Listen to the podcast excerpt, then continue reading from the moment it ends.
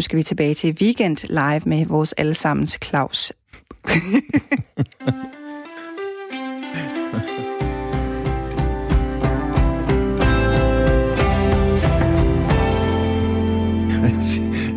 Signe, det er bestemt, det er bestemt ikke noget, noget at grine af. Jo, ja, ja, vi er tilbage med anden time, og vi kommer også vidt omkring her. For i anden time af Weekend Live, der står den på digital dating. Der er nemlig amoriner i luften, men spørgsmålet er så, om de dejlige amoriner så bliver kvalt i coronavirus. Putin styrer Rusland med hård hånd, det har han gjort længe, men kan blive ved med det. Et plejecenter for demente i Brønderslev er blevet hårdt ramt af coronavirus som det eneste i byen, og hvorfor er præcis det center så blevet ramt? Vi får også en live-report fra Sverige. Man må sige, at Sverige har grebet coronasituationen markant anderledes an fra start af. Så er det en faktuel kendskærning, at flere mænd end kvinder dør af og med coronavirus. Og hvordan hænger det nu sammen?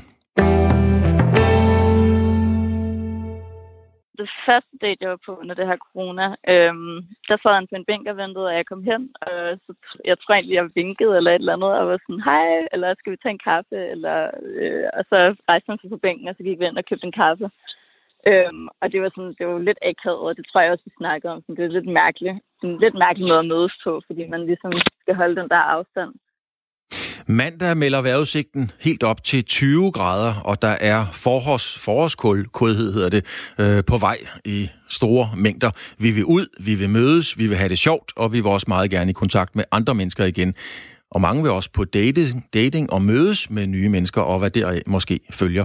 Men dating og corona er umiddelbart to ting, der ikke sådan lige går hånd i hånd. Alligevel er der folk, som stadig tager på dates, men det er en anderledes, anderledes oplevelse her under coronakrisen. Vores journalist, helt bestemt Anders Vore, har talt med en coronadater, der lige nu ser to fyre, hun har mødt på Tinder.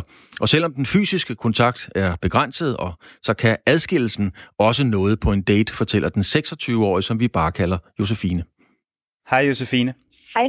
Du dater stadig på trods af corona den her trang, som du har til at tage ud på dates lige nu, øhm, ja. som vi måske alle som grundlæggende har, men der er måske mange, der ikke gør det.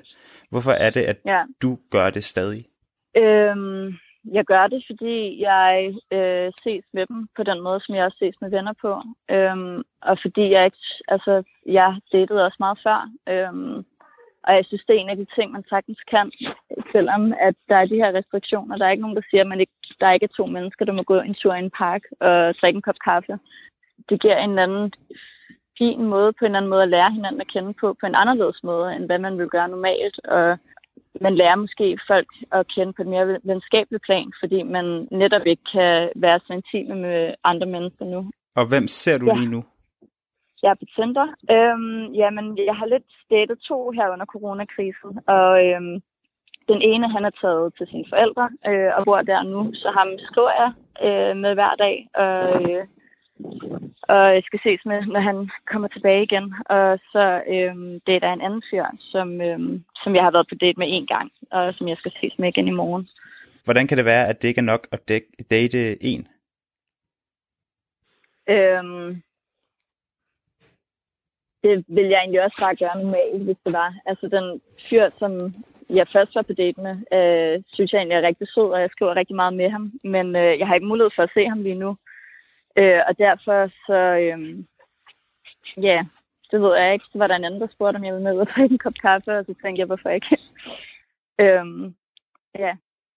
Vil du prøve at tage os med ud på en date? Altså, hvordan, hvordan foregår de her dates? Øhm, det foregår ved, at jo, vi skriver sammen og øhm, øh, går en tur og drikker en kaffe eller drikker noget vin. Øhm, og så øh, sidder på hver vores øh, ende af bænken eller sidder nede på græsset eller et eller andet. Øhm, og så ja, foregår det ellers bare som en helt normal date egentlig. Der er udendørs øh, med afstand. Den her afstand, som man skal ja. tage, øhm, Ja. Det er i hvert fald retningslinjerne lige nu med mennesker, man ikke kender, øh, eller mm. faktisk folk, som man ikke bor med. At gør det det sværere at date? På en eller anden sjov måde, så gør det det egentlig lidt mere øh, intimt, fordi man sidder så langt fra hinanden og virkelig får kigget hinanden øh, dybt ind i øjnene. Øhm, det er ikke meget anderledes end et første møde med alle mulige andre, øh, på alle mulige andre tidspunkter uden for corona. Hvordan er mødet? Og når man siger farvel? Når vi har sagt farvel, har det bare været sådan ja, du ved, et luftkram eller et eller andet, og så, øh, så det altså, det, og vi ses. Men man, man har lavet et luftkram? Jeg har lavet et luftkram, ja.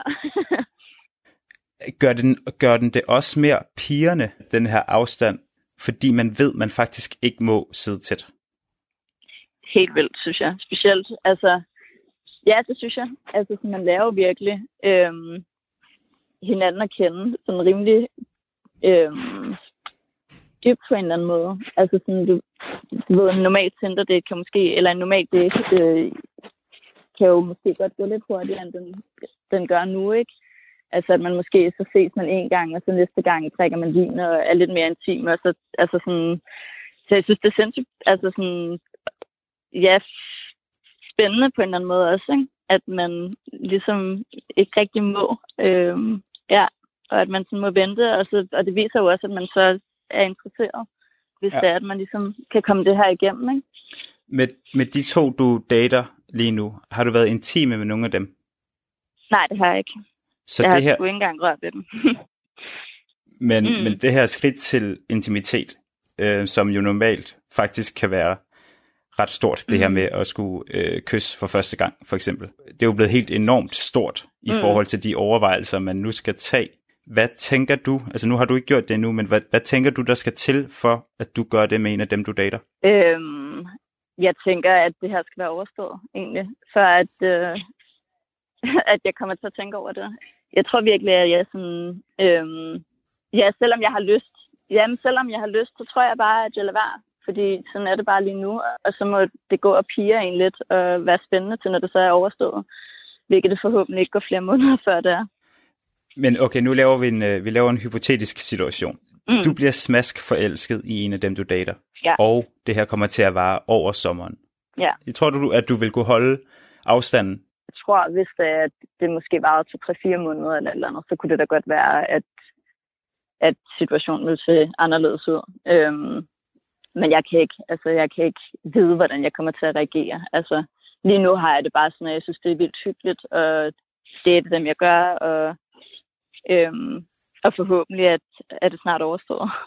Er det at date blevet egentlig noget lidt andet end den måde, som vi normalt dater på, på grund af corona? Helt vildt. Øh, jeg ser det vir- virkelig meget som at, på samme måde, som man ser sine venner lige i øjeblikket. Øhm, det er mere som om, at man er startet et nyt sted, en ny skole eller et eller andet, og skal have nogle nye venner eller et eller andet. Altså det er den måde, man dater på, synes jeg. Øhm, sådan på et mere venskabeligt plan. Og så øh, må man jo tage den videre, hvis det er, når det her overstår. Så. Må vi ringe til dig, Josefine, igen om et par måneder og se, hvordan det er gået med de her corona-dates? Ja, det må jeg gerne. Fedt, fordi det kunne egentlig være ja. meget sjovt at se, om øh, det her date de første par gange, uden at må ja, berører hinanden, om det kan gøre noget for den måde, man lærer hinanden at kende på. Ja, jamen helt sikkert. Ja, øh, det må jeg gerne. Og det var Josefine på 26 år fra København, som vores journalist Anders Vore havde interviewet omkring dating, altså i den her coronatid. Så kan jeg lige fortælle, at Tinder, den kæmpe store online datingtjeneste, han skrev i forrige uge en besked ude til alle brugere, at man beder om at holde sin dating digital, altså nøjes med at date digitalt. Kan coronaepidemien få stolen til at vakle under Vladimir Putin?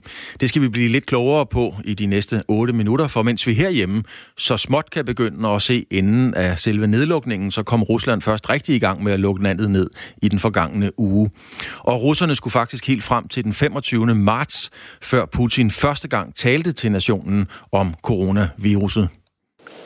Дорогие друзья, обращаюсь к вам по вопросу, который сейчас волнует всех нас. Kære venner, jeg henvender mig til jer angående det spørgsmål, som lige nu bekymrer os alle sammen. Vi ser lige nu, hvor drastisk coronaviruset udvikler sig i verden, og i mange lande fortsætter antallet af syge med at stige. Hele verdensøkonomien er under angreb, og således sagde altså Vladimir Putin. Nu skal vi høre, hvad Flemming Splidsbol har at sige, seniorforsker ved Dansk Institut for Internationale Studier, og det er mit speciale i Rusland. Flemming Splidsbol, en krig til Tjenien kunne ikke knække Putin. Vestlige sanktioner har heller ikke fået bugt med ham. Kan corona-situationen vende folkestemningen mod Putin?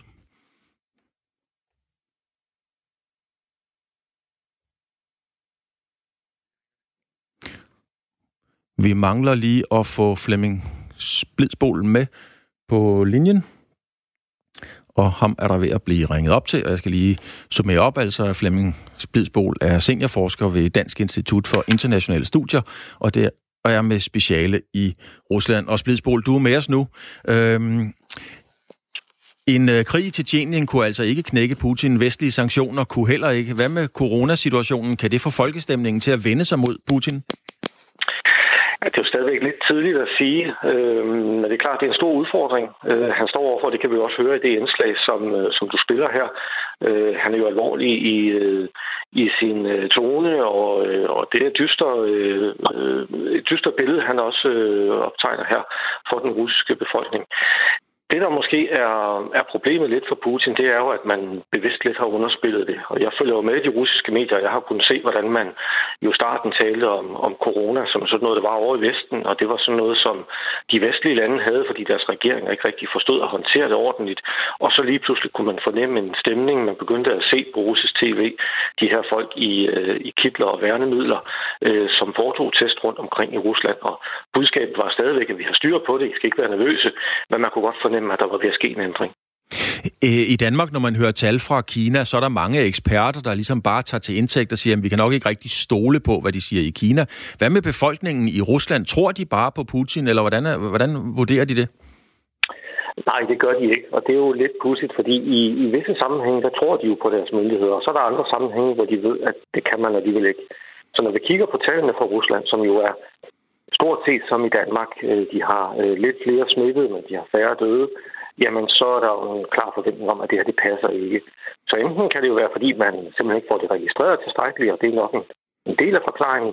Men en del af forklaringen også er, at man bevidst underspiller det, og bevidst har underspillet det, fordi man ønskede at, at give befolkningen og omverdenen det indtryk, at Rusland har virkelig styr på de her ting, og, og at, øh, at Putins styre jo er mere kompetent og mere handledygtigt end, end det, vi ser øh, mange andre steder.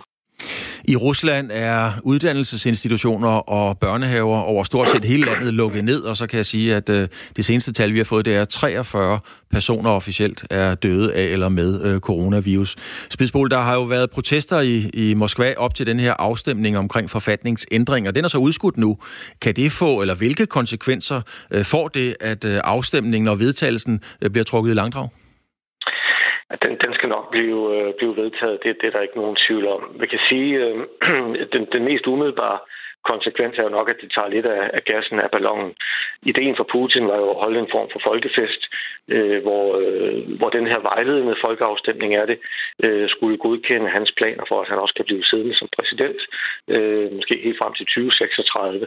Det kommer så på et senere tidspunkt, øh, men jeg tror, den skal nok blive, øh, blive stemt igennem. Men man har jo nogle meget omfattende, specielt i Moskva, meget omfattende øh, forholdsregler, øh, hvor man har lukket befolkningen jo inde. Øh, de må kun gå ud i, i særlige tilfælde. Man bruger ansigtsgenkendelse, man bruger nogle QR-koder, som er blevet sendt ud til folk, og den skal de så downloade og have med på deres telefon. Og når de bliver stoppet af politiet, så kan politiet umiddelbart se ved at scanne koden, om de her mennesker har tilladelse til at være ude. Så på den måde har man i hvert fald i Moskva grebet det meget drastisk an. Øh, billedet andre steder i Rusland er meget mere løst, øh, og flere steder der foregår livet jo næsten som det plejer. De har jo så også fået fri først i en uge og nu i en, i en hel måned. Så Putin har erklæret april for ikke arbejdsmåned. Øh, alt, hele situationen, kan det give næring eller gødning eller momentum, kan man måske bedre sige, til en organiseret oppositionsbevægelse, som er mod de her forfatningsændringer? Ikke, ikke forfatningsændring. Jeg tror, det, der kan ske med hele coronakrisen, hvis, hvis, hvis man ikke formår at håndtere den rigtige i Rusland, det, er, det vil være folkelige protester. Og det kan være folkelige protester, der er så omfattende, at myndighederne ikke kan kontrollere dem mere. Og der skal vi huske på, at, at Rusland er jo ikke Kina. Øh, russerne vil ikke finde sig i, at de bliver svejset inde i deres egen boligblokke, og de vil bestemt ikke finde sig i den øh, behandling, som, som nordkoreanerne får. Der der er Rusland jo meget, meget anderledes. Så der kunne godt komme en, en bred folkelig bevægelse, hvis det her det ikke bliver håndteret ordentligt. Hvis man fornemmer, at myndighederne har sløset, hvis de har skjult noget, hvis de har øh, reageret for langsomt, i, for, fordi de forsøgte at bruge det politisk til at, at præsentere et billede af, at de havde styr på det hele osv., så, videre. så kunne der godt komme en, en, øh, en, øh, en protestbølge, som knytter sig mere til, til myndighedernes håndtering af det. Øh, og i det store billede, som man har lige nu i Rusland, så betyder forfatningsændringerne ikke særlig meget. Hvis vi holder fast i det her, du fortæller med, at russerne agerer på en anden måde end kineserne, og russerne vil ikke øh, finde sig i de ting øh, og få svejset dørene fast, for eksempel. Altså, Putin ligger jo øh, ret konstant, kan man sige, omkring øh, med 60% opbakning i befolkningen, og, og den steg rent faktisk efter den 25. marts, hvor han jo så talte til, til sit folk. Hvis nu den her virus kommer, kommer ud af kontrol, øh, er, der så meget, er der så mange rebeller i det russiske folk, at det så kan rykke ved helhedsbilledet i forhold til Putin? Ja, det vil, det vil det godt kunne. Og så skal vi jo nok tilbage til ja, nærmest til 80'erne måske for at se noget tilsvarende. Men der så vi jo også de her meget omfattende demonstrationer. Og det var jo i en vis udstrækning øh, oppositionen internt i Sovjetunionen, men det var jo i mindst lige så høj grad, og måske endnu mere, almindelige mennesker, der gik på gaden, fordi de tænkte, det her det dur altså ikke mere, nu vil vi sgu ikke finde os i det. Og, øh, og det var noget af det, der var med til at skubbe til sovjetsystemet. Så Putin ville ikke blive væltet af det her, men, øh, men det kunne godt få det hele til at vakle, og måske endda vakle også så meget. Nu, klar, nu spekulerer vi nogle år ude i fremtiden, men at han tænker, at det her det dur ikke mere, eller der måske endda er nogen, der fortæller ham, på at høre, at det her det dur ikke mere. Og det russiske samfund er jo forvejen i krise. Dels har økonomien det ikke så godt, øh, sådan helt generelt, og så er oliepriserne jo altså også øh, banket godt ned. Øh, lige for tiden er de jo så en lille smule på vej op, men de er stadigvæk et, et stykke under det niveau, som, øh, som russerne helst skal have, for at deres statsbudget hænger sammen. Så der er nogle udfordringer, og øh, hele coronakrisen kommer så bare og lægger sig oven på alle de andre ting, som Putin også må håndtere. Flemming Spidsbol, for os, øh, som ikke kender, øh, skal vi sige, hele rytmikken, hele DNA'en i det spil, som der foregår derovre, øh, for os, der, der, der virker Putin Putin jo som en meget stærk strategiker. Kan han, øh, for, formår han at udnytte det her til noget positivt set, ud fra hans synspunkt? Det tror jeg ikke, han vil. Ikke, ikke på nuværende tidspunkt. Det var lidt det, man forsøgte i starten. Altså bruge det indrigspolitisk til at sige, at corona det er noget, de har i Vesten, og det har de, fordi de ikke forstår at håndtere det rigtigt. Vi har til gengæld styr på det. Man tog også nogle forholdsvis drastiske skridt på et tidligt tidspunkt, blandt andet ved at lukke grænsen til Kina. Øh, der skal vi huske på, at der er jo en fælles grænse der. Øh, og det lukkede man. Øh, så på den måde var man ret hurtigt ude, men samtidig står man jo med et enormt land, 11 tidszoner og en stor befolkning og en, hvad skal man sige, en, en, en rodet infrastruktur. Ikke? Øh, og, øh, og på den måde, kan man sige, der, der, er, det en, der er det en stor udfordring for ham, øh, som det er i dag. Han forsøgte at få noget ud af det, men i dag er det mere et spørgsmål om at øh, inddæmme de mulige skader, Øhm, og for Putin vil det så være et spørgsmål om at skubbe aben nedad, det vil sige placere ansvaret hos nogle andre, hvis, øh, hvis det ikke går, som man gerne vil. Og det er han jo også god til. Øhm, og der finder han øh, som oftest nogen, han kan skille ud på statstv, og så kan han fyre dem, og så kommer der nogle nye ind. Men i sidste ende kan det også være, at det klæber til ham selv. Øhm, nu siger du selv øh, udfordringer, rode infrastruktur, og øh, som, nævnt, så, eller som jeg nævnte, så har der været store, nogen vil sige kæmpe protester i Moskva, rettet direkte mod, øh, mod Putin i de, i de senere år. Mm, jeg ved ikke, om man kan sige, at magten var ved at slå revner, men, men det virkede som om, han var svækket. Og nu kommer der så et coronavirus oveni. Kan, man, kan der være nogle afledte, øh, hvis man kan sige sådan, afledte konsekvenser, som kan få øh, alvorlige følger i forhold til Putin? Ja, det, det kan der være. Der kan være, øh, som jeg ser det primært, den her folkelige utilfredshed, altså en modstand imod det, fordi folk, er jo, folk taler meget. Og det er jo noget af det, der er kendetegnet ved at styre os som, som Rusland, at de ved jo på en måde godt, at, at der bliver løjet for dem, og de ved godt, at de kan ikke stole på medierne. Af til vælger de så at gøre det alligevel, og i det her tilfælde, der tror jeg, der er en, en generel forståelse af, at det her det er ikke det, det fulde billede, vi får, den baggrund er der jo mange rygter rundt omkring. Og, øh, og hvis det tager til, og hvis folk øh, som bliver overbevist om, at, at det billede, de får, er ikke det korrekte, at der er mange flere smittede, der er mange flere døde, og, og hele håndteringen af det er langt mere inkom, inkompetent og, og ukoordineret, end man får indtryk af, så kan det få nogle konsekvenser. Øh, men det skal selvfølgelig slå væsentligt hårdere igennem og det må vi håbe, det ikke gør, men det skal slå væsentligt hårdere igennem i Rusland, inden, øh, inden det for alvor kan, kan ske. Ikke? Men, men den udvikling, vi har set inden for den seneste uge, inden for de seneste par uger, øh, især i Moskva, men også i andre dele af Rusland, det har været meget dramatisk, og det er en, et voldsomt skifte i forhold til den tone, der var øh, bare tilbage i, i starten af marts, for eksempel. Tak skal du have, Flemming Spidspol. Altid interessant at høre dine analyser. Tak fordi du havde tid til at være med. Ja, tak.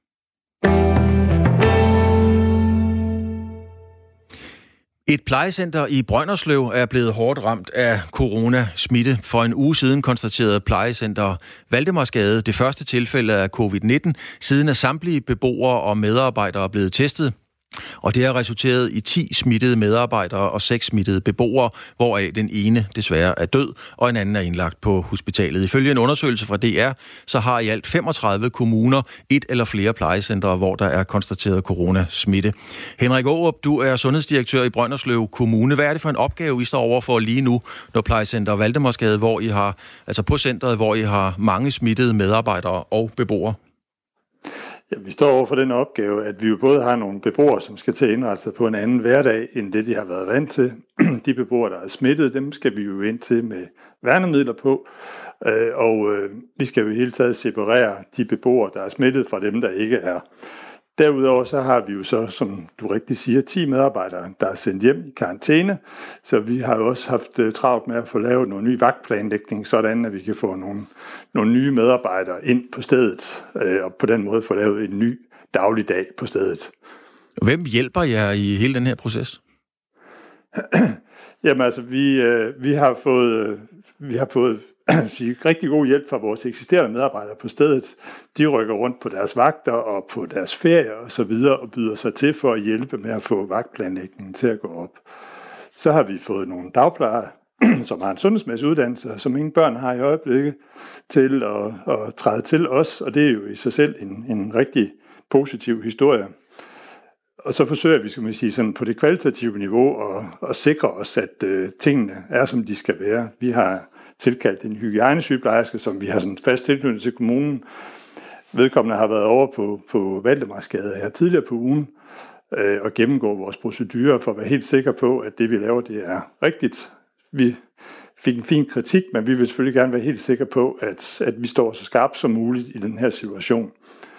Og nu på, på eller i morgen, mandag, der dukker der en række medarbejdere nye op, Øh, og de skal selvfølgelig også klædes på, så der får vi besøger den her hygiejnesygeplejerske igen, så vi er sikre på, at de nye medarbejdere træder ind også er klædt fornuftigt på, eller rigtigt på i forhold til den opgave, de står med. Fordi det med at bruge værnemidler, det med at skærme beboerne osv., det skal vi være sikre på, at det foregår på den rigtige måde.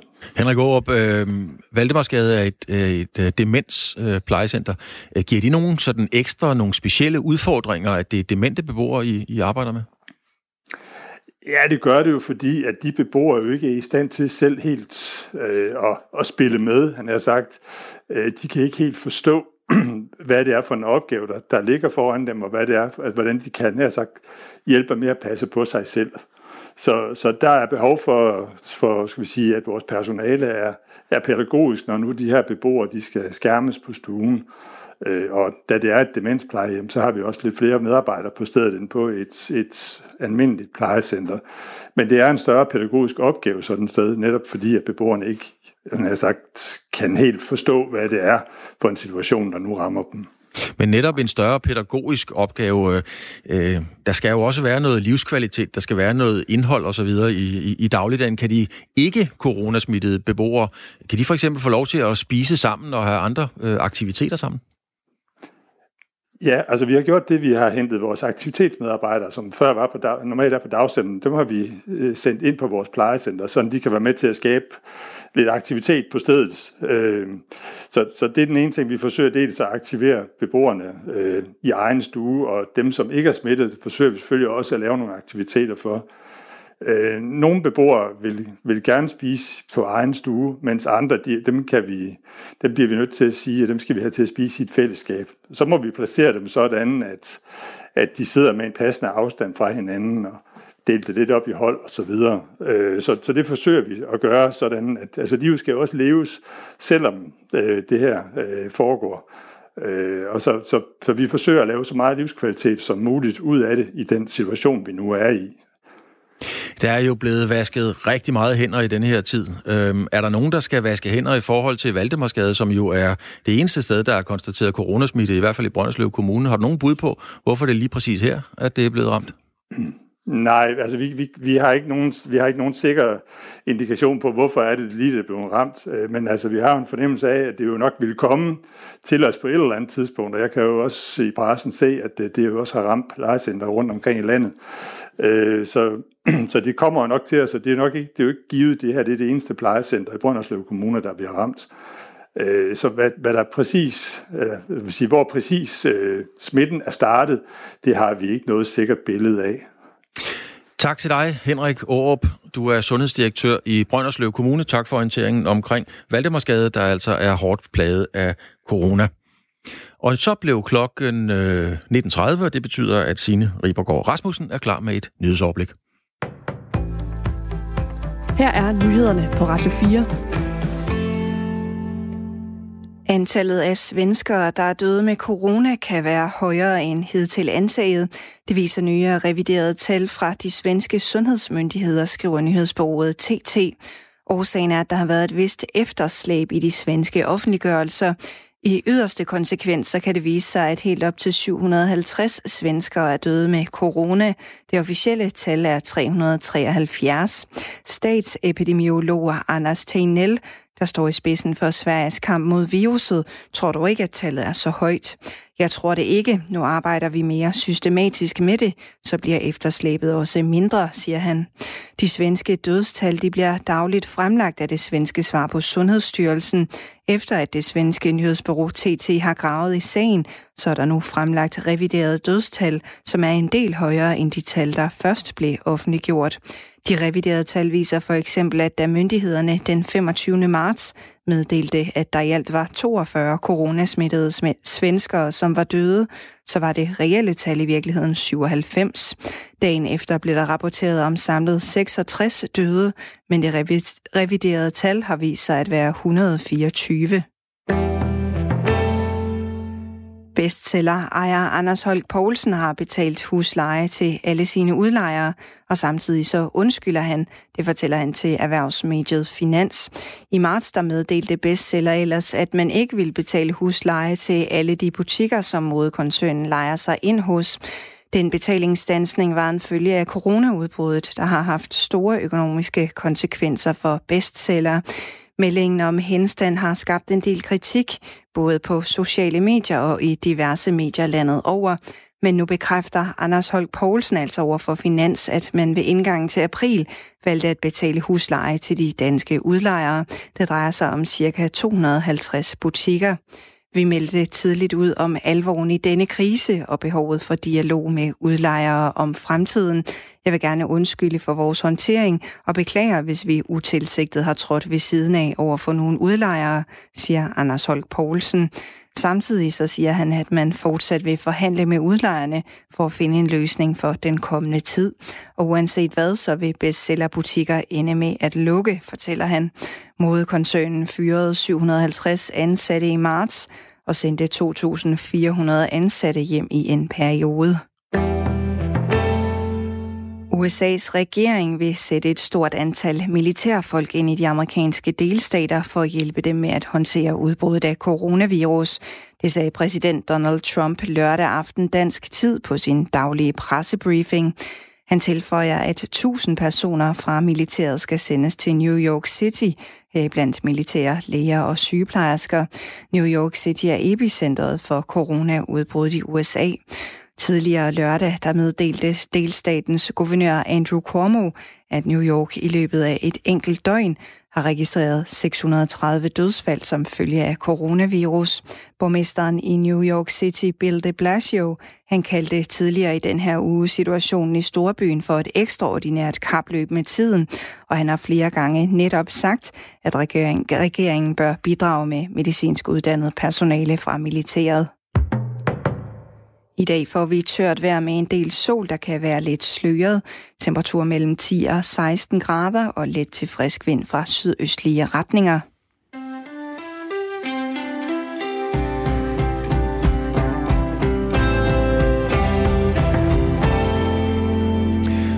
Og vi er tilbage i studiet på Weekend Live, og øh, jeg fortsætter lige nyhedsflowet, kan man sige, med en update på, hvordan det ser ud med corona i Danmark.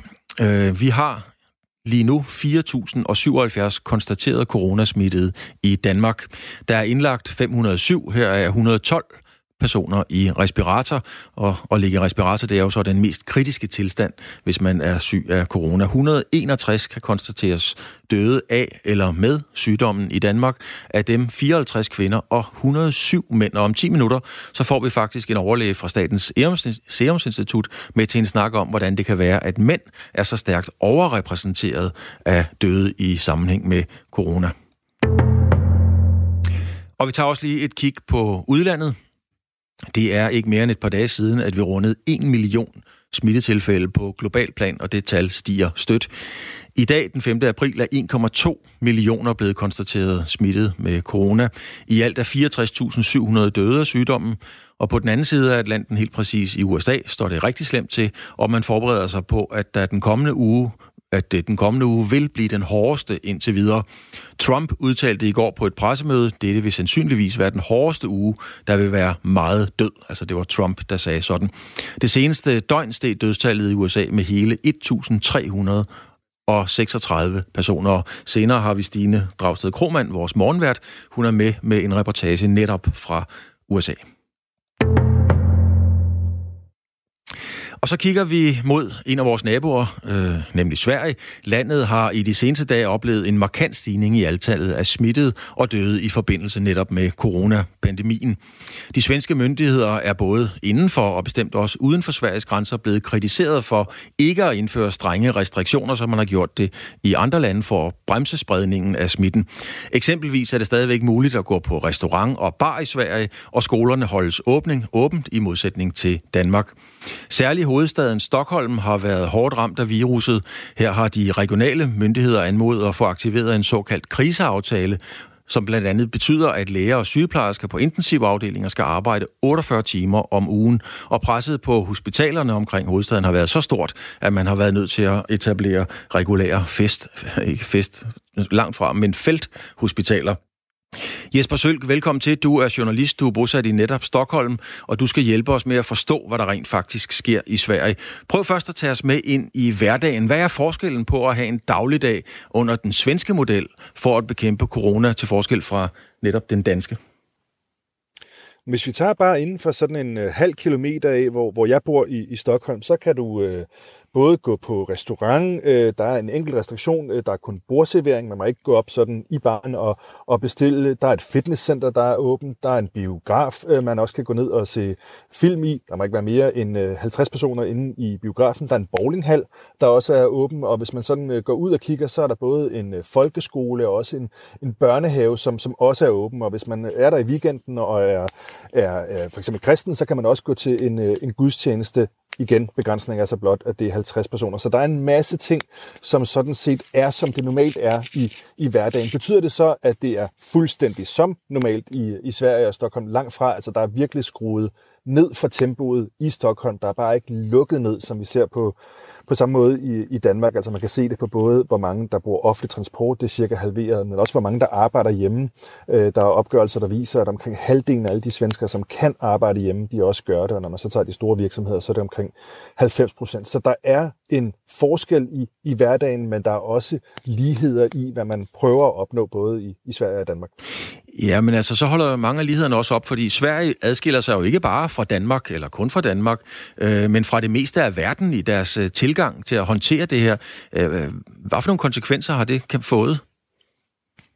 Jamen først og fremmest, som I også var lidt inde på, øh, så har det jo skabt en masse opmærksomhed om den svenske strategi, eller det svenske eksperiment, som det ofte bliver kaldt i, i udenlandske medier. Og, og det, som svenskerne hele tiden siger, det er, at, at vi er gået frivillighedens vej.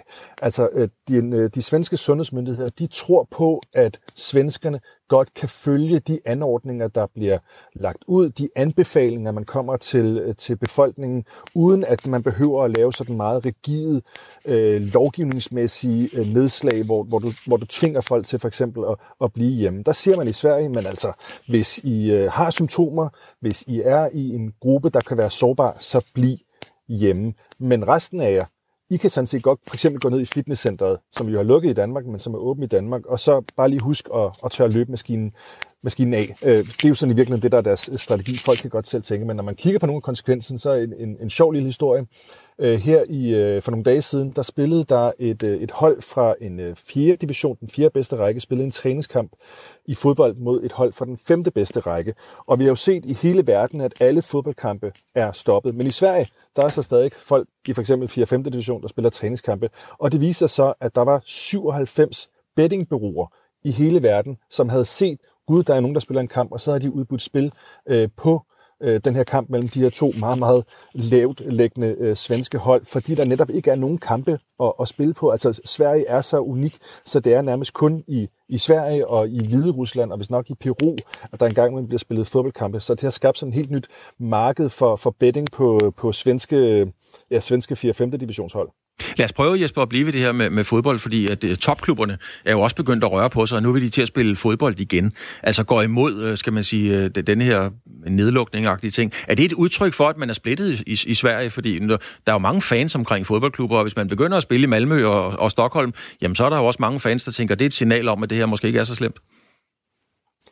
Der er en, en, en spillelse, og det er jo også bare helt tydeligt, at tilgangen i i Sverige er meget anderledes. Altså en af de ting, som øh, folkehelsemyndighederne i Sverige hele tiden siger, det er, at man skal ikke alene kigge på antallet af coronasmittede, man skal kigge på det den samlede folkesundhed, også nogle år efter, at vi har været stået igennem den her epidemi. Og det er blandt andet derfor, at man siger, at man godt kan spille fodboldkampe. Øh, argumentet er, at det er sundt øh, at gå ud og spille øh, fodbold. Hvis du er rask, hvis du ikke har nogen symptomer, så er det sådan set en god ting. Det vil også sige, at øh, her i, i morgen faktisk, så skal jeg ud og, og se en træning med AIK's øh, U19-hold, øh, som stadigvæk træner i den her situation. Og det er jo nærmest helt utænkeligt at se i, i Danmark, at øh, 25 øh, 19-årige gutter vil rende rundt og, og træne fodbold, for det, det må det ikke, men det kan de godt øh, i Sverige. Og der kommer vi nok også til at se, at, øh, at den diskussion kommer til at være med den, den svenske øh, første division, altså allsvenskeren, som måske, må vi jo se, øh, kommer til at åbne op øh, før andre. Det er i hvert fald det, der bliver diskuteret på en helt anden måde i, i Sverige, end vi gør i resten af verden. Sverige har jo faktuelt flere døde end i Danmark. Er der, er der nogle eksperter eller befolkning, der er begyndt at konkludere på, om den svenske strategi nu også virker? Der er ikke nogen, der er begyndt at konkludere øh, endnu, men der er en livlig debat, øh, også i Sverige, ikke mindst sådan i på ekspertniveau øh, blandt øh, professorer på universiteter, som beskæftiger sig med det, og så øh, folkehelsemyndighederne, altså det officielle øh, Sverige, hvor at der er kritikere, der siger, at at det er at spille en form for hasard med den svenske befolkning og, og bruge den svenske model, fordi man lægger så langt fra for eksempel, hvad det WHO øh, anbefaler i forhold til testning, og i virkeligheden også i forhold til mange andre ting. Så den diskussion er der, men generelt er der meget stor opbakning stadigvæk til den øh, svenske strategi. Altså i befolkningen viser meningsmålingerne, at folkehelsemyndighederne lægger meget højt i den tillid, som der bliver udvist. Så der er det her sådan, tillid, som i virkeligheden en stor del af strategien bygger på. Tillid mellem både myndighederne og befolkningen, men også den anden vej rundt mellem befolkningen og myndighederne. Og det er jo det, som der gør, at de svenske folkehelsemyndigheder rent faktisk tror på, at deres strategi kan virke, fordi de tror på, at svenskerne vil lytte og opføre sig fornuftigt midt i alt det her.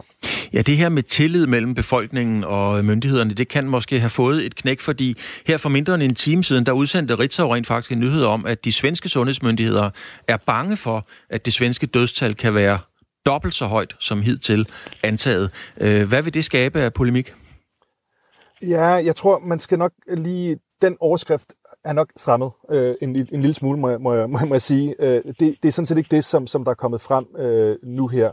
Øh, det, som øh, øh TT, som er det svenske nyhedsbyrå, øh, har skrevet, det er, at øh, man i tidligt i perioden har set, at de første dødstal, der er blevet offentliggjort øh, i Sverige på en enkelt dag, nogle gange har været betragteligt højere, nogle gange op til dobbelt så høje, når man har revideret det.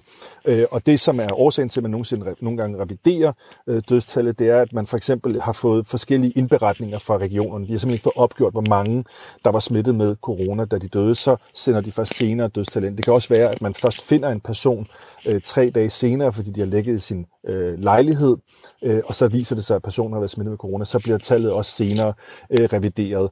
Og øh, jeg har godt set, at der har været overskrifter, der siger, at det kan være op til dobbelt øh, så mange døde i Sverige det er nok en, en stramning for det. Når man så ser tallene, når de bevæger sig ned igennem nu her, TT har hele listen, så er det seneste reviderede tal nede på 25, som nu er i, øje, i øjeblikket på omkring 330 døde i, i Sverige. Så matematisk kunne det godt være muligt, at det er dobbelt op, men det, det er langt fra det, som, som tallene viser. Det er faktisk heller ikke det, som, som TT, som er den oprindelige kilde, øh, skriver, som igen har fået tallene fra de svenske sundhedsmyndigheder. Så jeg tror lige, vi skal tage den historie med sådan en lille smule, en lille grænsalt. Det gør vi, Jesper. Øh, vi har jo været inde på, at der har været en øh, massiv kritik og en meget stor undren over den måde, øh, man gør det på i Sverige, altså den de svenske myndigheder har grevet det an. Man må sige, at øh, de har jo altså en del is i maven. Hvad, hvad siger sundhedsmyndighederne øh, selv? Hvordan reagerer de på den her kritik?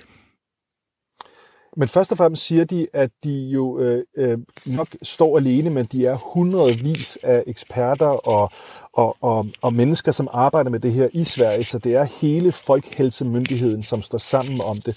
Og så siger de, som jeg, som jeg synes er en ret interessant øh, øh, udlægning, altså vi ved jo heller ikke, om det vi gør er det rigtige. Alle lande er i virkeligheden forsøgskaniner, når det gælder, hvad man skal gøre over for coronastrategien. Altså Danmark og den danske befolkning er lige så meget en forsøgskanin, som den svenske befolkning er her, fordi ingen har heller ikke nogensinde prøvet at lukke et, et helt samfund ned, som vi gør i Danmark, og man jo gør i endnu højere grad i, i resten af Europa. Det er sådan den ene del. Og den anden del er, at de siger, at de har en, en langt bredere tilgang til, hvad folkesundhed er. Altså de bliver ved med at understrege, at man kan ikke kun måle effekten af, hvad vi gør nu her i antallet af coronasmittede og coronadøde. Vi bliver nødt til at se på, hvad er den samlede konsekvens for folkesundheden, og på nogen vis også for den svenske økonomi. Og lad, lad mig bare tage et enkelt eksempel i forhold til skolelukninger. Øh, der har vi jo i Danmark besluttet at lukke skolerne. Der siger de svenske sundhedsmyndigheder, de har diskuteret det virkelig intenst, men er kommet frem til, at de ikke mener, at det har en positiv nok effekt. Blandt andet fordi, at man risikerer, når man så åbner skolerne op igen, at du vil se en markant hurtig stigning i antallet af, af smittede og smittespredning. Du simpelthen skaber en ny bølge, fordi der kommer en masse mennesker ud og, og møder hinanden. Og så har de også kigget på sådan noget som for eksempel psykisk helbred for udsatte børn øh, og unge, som har brug for skolen som en livline. Hvad vil det betyde for, for dem og deres helbred, både psykisk, men også øh, helt reelt, hvis man lukker skolen ned. Og alle de små øh, brækker i puslespillet er svenskerne utrolig opmærksom på. Jeg er godt klar over, det diskuterer man også i resten af verden, men i Sveriges tilfælde har det så blot betydet, at man er endt med lidt andre konklusioner, end man har gjort for eksempel i Danmark. Tak skal du have, Jesper Sølk, journalist i Stockholm. Bor i Stockholm. Tak for dit øh, indblik i den svenske dagligdag.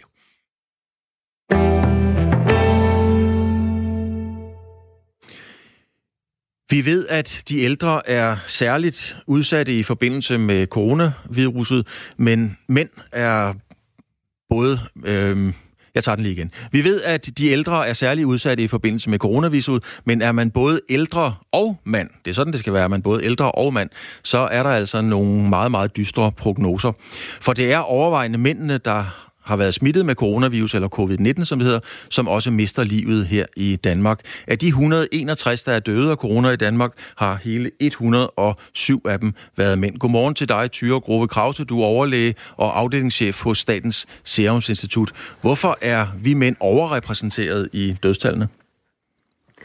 Altså, vi ved det jo ikke helt, men øh, vi har nogle øh, formodninger om, at det skyldes, at mænd generelt er i lidt dårligere stand i, i den ældre alder. De dør i forvejen også mere af hjertesygdom, af lungebetændelse og også rygerlunger, end kvinder gør. Så det er sikkert en medvirkende faktor til, at de også er særlig udsat for den her virus. Men der er måske også noget, der gør, at det, det kan også godt være, at de bliver mere ramt end kvinder. Det kan vi ikke se i den danske statistik, øh, fordi at, øh, at hvis man kigger på alle tilfælde, fordi der bliver testet rigtig meget sundhedspersonale, som der er mest af kvinder, men hvis vi ser på dem, der bliver indlagt, så er der flere mænd, der bliver indlagt end kvinder. Så der kan også godt være en bio, ren biologisk forklaring, der gør, at de er lidt mere udsatte. Ja, det var så mit næste spørgsmål til dig. Nu tog du lidt hul på det. Øh, hvor, hvor tæt kan man komme på, eller hvor meget kan man komme ind på, om det er mændenes biologi, øh, helt bogstaveligt, som har noget med det at gøre? Jamen, det kan godt være. For det første er der noget med, at, øh, at, at kvinder øh, generelt måske har et lidt stærkere immunforsvar til at bekæmpe nogle infektioner. Det er i hvert fald bevis, vist for nogle infektioner. Så har der været nogle teorier om, at, øh, at den her, det man kalder for en receptor, den, det, det nøglehul, som virus bruger til at lukke sig ind i, øh, i øh, kroppens celler på, at de måske forekommer lidt er mere, øh, bliver udtrykt mere på mænds celler end på, på kvinders, men det er på et rent teoretisk plan. Hvis man nu som mand sidder og lytter med lige nu og har levet et liv, hvor man, skal vi sige, måske ikke har passet så godt på sin egen krop, øh, og man heller ikke er helt ung længere, hvad er så dit bedste råd? Altså, hvad skal man så gøre for ikke at blive en del af den her noget kedelige statistik? Jamen, der handler det jo om at, at holde afstand, og det er jo særligt, hvis man er ældre og har kroniske sygdomme, at man er, man er udsat. Så, så der gælder de helt almindelige øh, hygiejneregler, og det her med at undgå kontakt øh, og til at komme tæt på, på andre mennesker. Og, og, og skal vi ikke lige opriste, fordi det er jo altså ret voldsomt det her. Det er det vigtigste råd, det kan vi nok ikke sige mange gange nok, øh, Syre Grove Krause. Nej, det er rigtigt. Så god øh, håndhygiejne, vaske hænder hyppigt, holde afstand til andre mennesker, handle ind, øh, når der ikke er så mange mennesker nede i, i butikken, hvis ikke man kan få andre til at, øh, at hjælpe en. Øh, og så ellers øh, ja, øh, være, være meget opmærksom på øh, ikke at, at stimle for mange mennesker sammen, og det gælder jo også her i påsken. Tak til dig, Tyre Grove Krause. Tak fordi du har tid til at fortælle os øh, omkring de her noget kedelige tal. Selv tak. This will be probably the toughest week between this week and next week. And there'll be a lot of death, unfortunately. Der vil være mange dødsfald, desværre. Sådan lød den dystre udsigt for præsident Trump, da han holdt sit daglige pressemøde ved en midnat dansk tid. Og selvom de sidste dage har slået alle rekorder med over 1000 døde amerikanere hver dag, så advarede Trump om, at den kommende uge kan blive endnu værre. Nu kan jeg sige godmorgen til dig, Stine Kromand Dragsted, journalist her på Radio 4, og du dækker udviklingen for os i USA. Store dele af USA er lukket helt ned, men der er stadig en del stater, som ikke har bedt deres indbyggere om at blive hjemme, og hvor folket ikke holder afstand til hinanden. Øh, havde Trump et budskab til dem? Ja, det er altså rigtigt, at øh, der er otte delstater her i USA, der, øh, der ikke er i det, vi kalder lockdown, altså hvor man er blevet bedt om at, at holde sig hjemme, og, og hvor skoler, restauranter og caféer er lukket. Det er alle delstater med republikanske guvernører, altså øh, nogen, der bliver styret af, øh, af nogen, der er valgt fra det parti, som også Trump han tilhører. Og Trump han sagde faktisk på det her pressemøde, som foregik midnat dansk tid, han vil ikke opfordre de her delstater til at tage yderligere forholdsregler. Han sagde, at det her det er landlige delstater, hvor amerikanerne automatisk har større afstand til hinanden, de bor længere fra hinanden, og han mener, og det er noget, jeg citerer her, man kan godt vente med at reagere, til der kommer højere smittetal i de her delstater. Det skal lige siges, det for eksempel gælder en delstat som Missouri, der altså allerede har over 2.000 smittede, og hvor 44 amerikanere indtil videre er døde, så det er ikke fordi, at, at det er delstater, der slet ikke har oplevet den her corona, eller ikke er påvirket af coronaviruset endnu.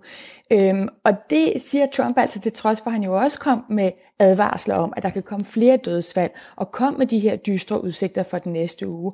Og han siger det også til trods for, at de to øverste sundhedseksperter, som var med på pressemødet, de bønfaldt alle amerikanere om at blive hjemme for at stoppe smittespredning. Vi har jo set en eksplosivt voksende kurve herover.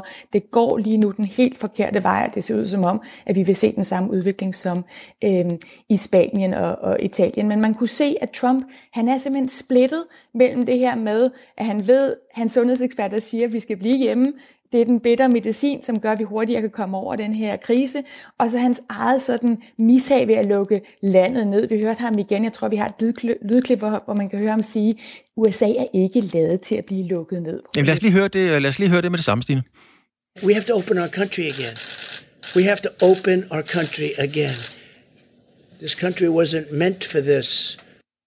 Ja, han siger jo her, at vi bliver nødt til at genåbne vores land. Vores land er ikke lavet til, at wasn't meant, øh, er ikke lavet til at være, at være lukket ned. Øh, Stine, køber amerikanerne bare den? Øhm, altså, der, der er jo øh, kritik af de her meget forskellige budskaber, der kommer fra præsidenten. Vi så det igen øh, ved det her pressemøde, øh, hvor, hvor han altså jo på den ene side advarer øh, om, at nu det står rigtig slemt til, Øhm, og på den anden side så siger, jamen vi bliver nødt til snart at lukke op. Han, du ved med, at han snakkede om, at han havde talt med alle direktørerne for de forskellige øh, sports øh, leagues, altså inden for alle de sports, store sportsgrene, og det gik simpelthen ikke, at de var blevet med at være lukket ned, at der ikke var gang i kampe, og nu måtte man snart åbne USA op igen. Så der er mange amerikanere, der er en lille smule forvirret over, hvad er egentlig øh, præsidentens øh, budskab her. Men, øh, men indtil videre, så er det altså, kan vi lige sige, øh, over 90 procent af USA er trods alt lukket ned. Øh, da, ligesom her, hvor jeg bor, der er vi i lockdown og har fået at vide, at vi ikke skal bevæge os ud, medmindre det er strengt nødvendigt.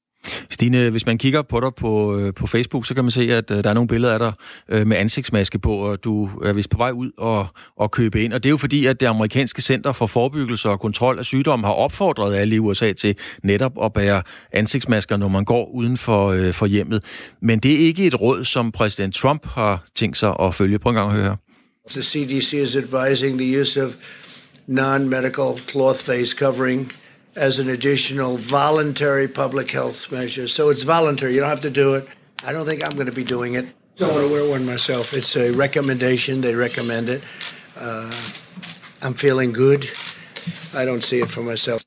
Altså, det er jo hårde ord. Jeg skal, jeg skal ikke oversætte det hele, men han siger, I'm not think, I don't think I'm gonna do it. Altså, jeg tror ikke, at jeg kommer til at gøre det. Altså, hvis jeg var amerikaner, ville jeg jo være noget forvirret. Nogle myndigheder siger, det skal man, og så står den ypperste i landet, præsidenten, og siger, det gør jeg bare ikke. Hvem vælger man at lytte til i sådan en situation? Altså, der er rigtig mange amerikanere, som lytter til en mand, der hedder Dr. Fauci, som er lidt, øh, vi kan sammenligne ham lidt med, med sådan amerikanernes Søren Brostrøm. Han er, han er 79 år, han er ekspert i immunologi, og han er direktør for, for det amerikanske institut for, for smitsomme sygdomme. Og han er altså også den, som Trump har, har bedt om at stå i spidsen for det, vi kalder Corona Task Force, altså det hvide Hus Corona Task Force. Og han er med til de her pressemøder, og har altså flere gange måtte gå ind, når Trump øh, har sagt et, så har Dr. Fauci her gået ind og sagt noget andet.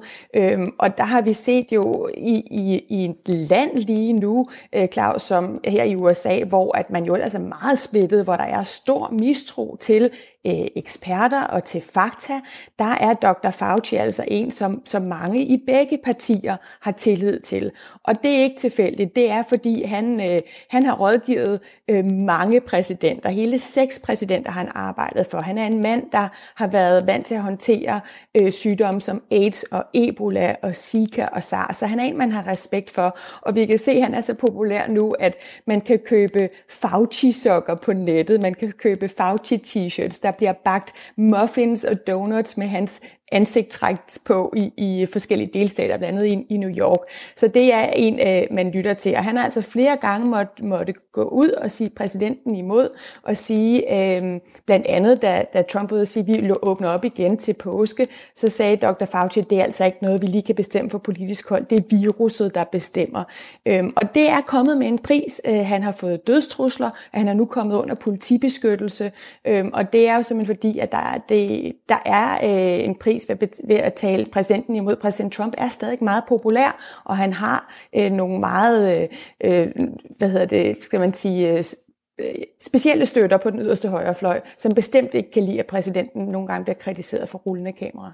Lige her til sidst, øh, Stine, i Danmark, der har vi rigelige problemer med at skaffe masker nok til vores sundhedspersonale.